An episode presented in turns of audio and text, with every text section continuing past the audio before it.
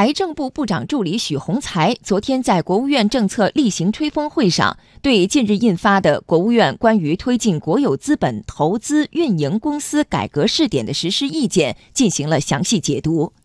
就其中的一个关键问题，央广经济之声记者刘百轩昨天提问了财政部部长助理许宏才。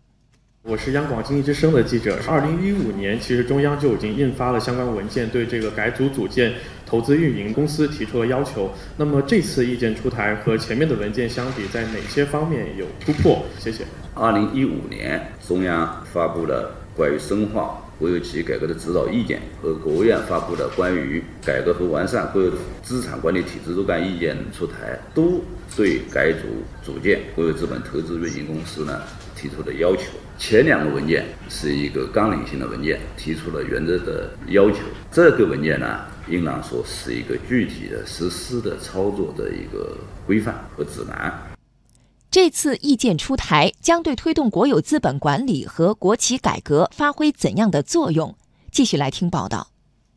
财政部部长助理许宏才介绍。开展国有资本投资运营公司改革试点，一是实现国有资本所有权与企业经营权的分离，实现国有资本市场化运作；二是发挥国有资本投资运营公司平台的作用，优化国有资本投向；三是有利于明确责任，防止国有资产流失。许宏才认为，实施意见着重把握四个方面的原则：一是呢，坚持党对国有企业的全面领导；二是呢，坚持使市场。在资源配置中起决定性的作用。三是以供给侧结构性改革为主线，以推动国有资本做强、做优、做大为目标。四是牢牢坚守防止国有资产流失的红线。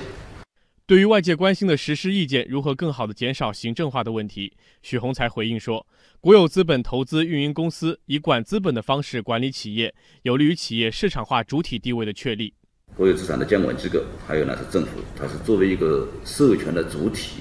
对于国有资本投资运营公司进行考核和评价。那么政府和监管机构